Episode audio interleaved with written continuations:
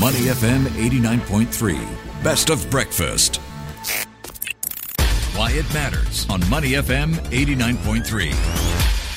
You're listening to Money FM 89.3 with Adrian Abraham and Linley Fu. Time now for Why It Matters. And the volatile interest rate environment and the recent collapse of Silicon Valley Bank the merger of Credit Suisse and UBS Group have led Singapore borrowers to show restraint when it comes to property. Now, while many are taking a wait and see approach, the recent banking turmoil has instead buoyed interest in commercial properties among the ultra high net worth private buyers. At an upcoming freehold 20 story office tower on Cecil Street, three strata floors at levels 17, 18, and 20 were sold for $162.8 million.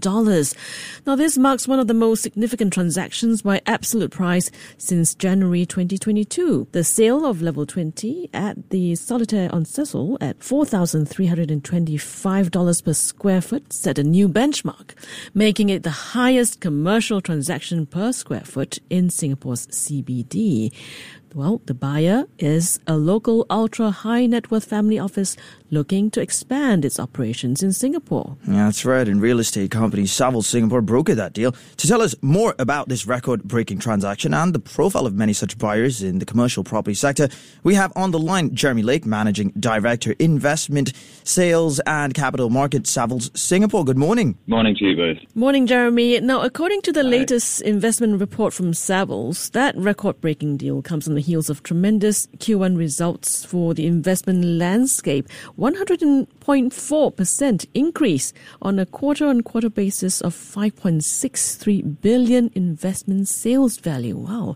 It does seem like the ultra high net worth buyers are the new saviors of the investment landscape. Do share with us your insights into these numbers. I guess the Q4 2022 was a relatively quiet quarter with few transactions, while Q1 23 saw a few large deals. As a result, the Q on Q comparison is a little flattering. I don't think mm-hmm. uh, the situation has changed dramatically at the beginning of 2023. The current mood is still a bit cautious, and the overall deal volume has slowed down over the last 12 months in line with the rise in interest rates. Somewhat similar to a slow puncture. Institutional investors are mostly on the sidelines, but the ultra high net worth buyers that you mentioned too mentioned earlier continue to be active and a key feature of the property market in Singapore at the moment. A recent report from another property company which looked at trends in prime property markets, global wealth distribution, and luxury spending showed private investors, uh, which include individuals, family offices, and privately held mm. companies, you know, accounting for 41%. That's around 455 billion US dollars of the 1.12 trillion US dollars of commercial property investments made in 2022. Now, do you see this trend continuing with these ultra high net worth individuals probably looking to invest for the purpose of capital preservation? And appreciation over the mid to long term. I mean, what's your take on all this? It's an interesting observation, and I would agree with that view in as much as it does apply to, to Singapore. The slowdown in the property market here over the last 12 months or so has seen the institutional buyers drift to the sidelines, whilst the ultra net worth high buyers gravitating to the uh, foreground, so to speak. The uh, high net worth buyers are playing the long game and they're not thinking about selling property anytime soon. They're also made, motivated by geographic diversification and wealth preservation. And Singapore is a preferred market because it is Asia's Switzerland and a safe haven. So the, the private buyers, ultra high net worth private buyers, are still active whilst the institutional buyers are, are, somewhat inactive at this point in time. And that trend will probably continue for the rest of the year whilst interest rates remain very high. Now, that astronomical sale of the three office floors of uh, Solitaire and Cecil and Savills' big rebound in first quarter sales, are these signs that better days for the economy are just ahead? I guess the real estate market tends to anticipate the future. Singapore not uh, immune to any uh, global economic weakness and uh, I think the outlook for the next six months or so is a little bit soft economically, whereas uh, real estate investors will think one year, two years, three years ahead.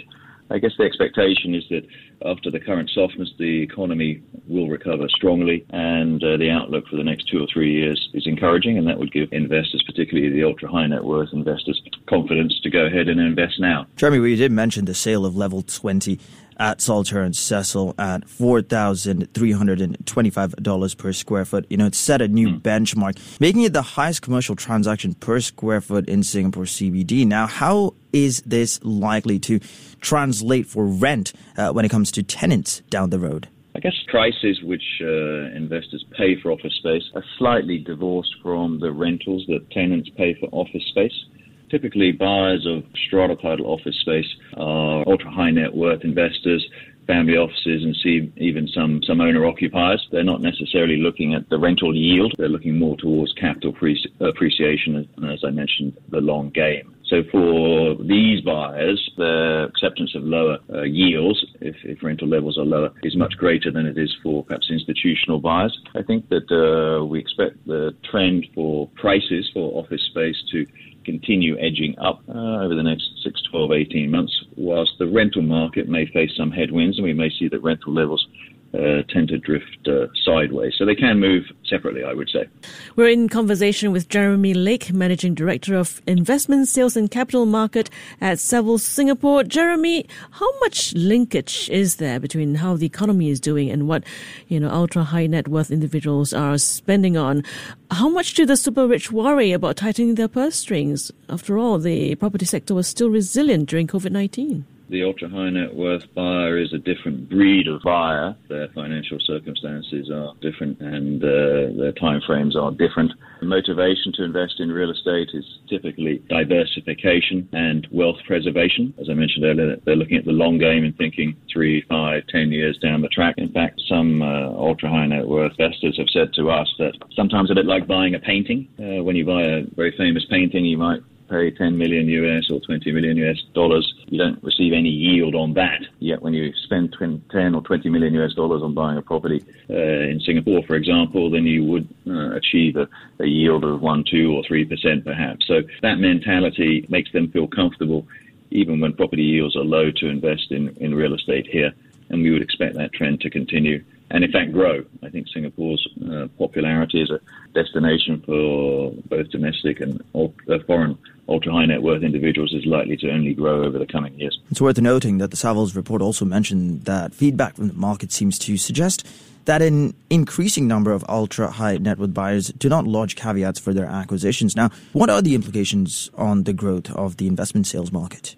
At this particular point in time, we mentioned earlier on that volume of transactions was low in Q4 last year, picked up uh, quite a bit at the beginning of, of, this year, partly because there were three large retail mall sales. So that kind of distorted the numbers. But generally, we're in an environment where the mood is a little bit cautious. The volume of transactions is uh, is a little bit low, particularly because the institutional buyers are on the sidelines. So I would say that uh, the environment we're experiencing now is likely to persist for the coming months. Institutional investors are still concerned about uh, the direction of interest rates and when interest rates will peak. So if they are absent from the market, and they're typically the investors who might have 300, 500, 1 billion dollars to spend, in their absence, then we are left with the, the ultra high net worth investors who typically have smaller budgets. And whilst they will continue to be active, size of the deals that they transact is smaller, and therefore the implications for the total volume of real estate transactions in Singapore is that we're likely to see lower levels persist probably through to the rest of the year. Now, the commercial property sector saw a 230% quarter on quarter increase in investment sales in Q1. It's anchored by the transactions of the three malls, namely Jurong Point, Swing By at Thomson Plaza, and NEX. What do you see in this space, Jeremy? Certainly, uh, cash flow driven investors, and I emphasize cash flow driven investors, as opposed to those investors who might be more focused on just capital appreciation. But certainly, cash flow driven investors are looking for assets currently which have higher entry yields to, to mitigate the high cost of borrowing. In this regard, uh, shopping malls like the three that you mentioned are likely to be flavour of the year, albeit shopping malls are rarely for sale and the deal sizes tend to be large. Uh, in addition, I would say the logistics is another flavour of the year sector. Uh, we're likely to see those cash flow driven investors drawn to both of these sectors. I mean, as a reference, entry yields for shopping malls are probably around 4.5% for logistics entry yields are probably in excess of 6.5%. However, collective sales have been rather quiet in Q4 last year, but this sleeping giant seems to be waking up in Q1 with three private residential sites transacting for a total of about $584 million. Now, given the current economic challenges, Jeremy, especially on the interest front, what is the outlook for developers in terms of collective sales? Uh, I suppose there's good news and bad news, depending on whether you're a collective sale owner or a developer. But developers have been able to uh, sell a large number of units over the last year or two. Thus, their inventory uh, has diminished and type to uh, replenish uh, has increased. They can replenish that inventory either by government sites or collective sales sites. And uh, over the years, we've seen plenty of activity both in government sale sites and also the collective sale market. The problem we have now, which has uh, emerged over the last um, six or nine months, is a price gap, which is definitely holding back the collective sale market.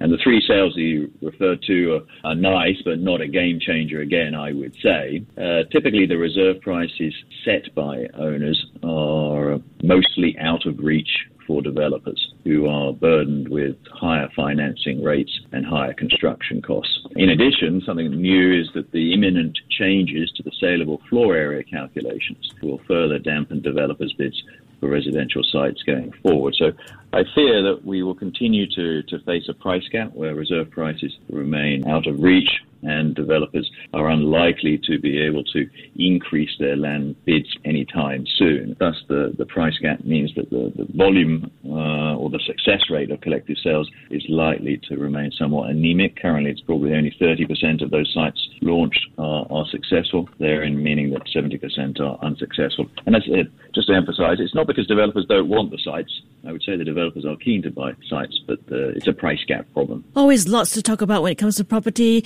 We've run out of time, Jeremy. Thank you very much for sharing your insights. We've been speaking to Jeremy Lake, Managing Director, Investment Sales and Capital Market at Savills Singapore. Thank you. Thank you. To listen to more great interviews, download our podcasts at moneyfm893.sg or download our audio app. That's A W E D I O. Available on Google Play or the App Store.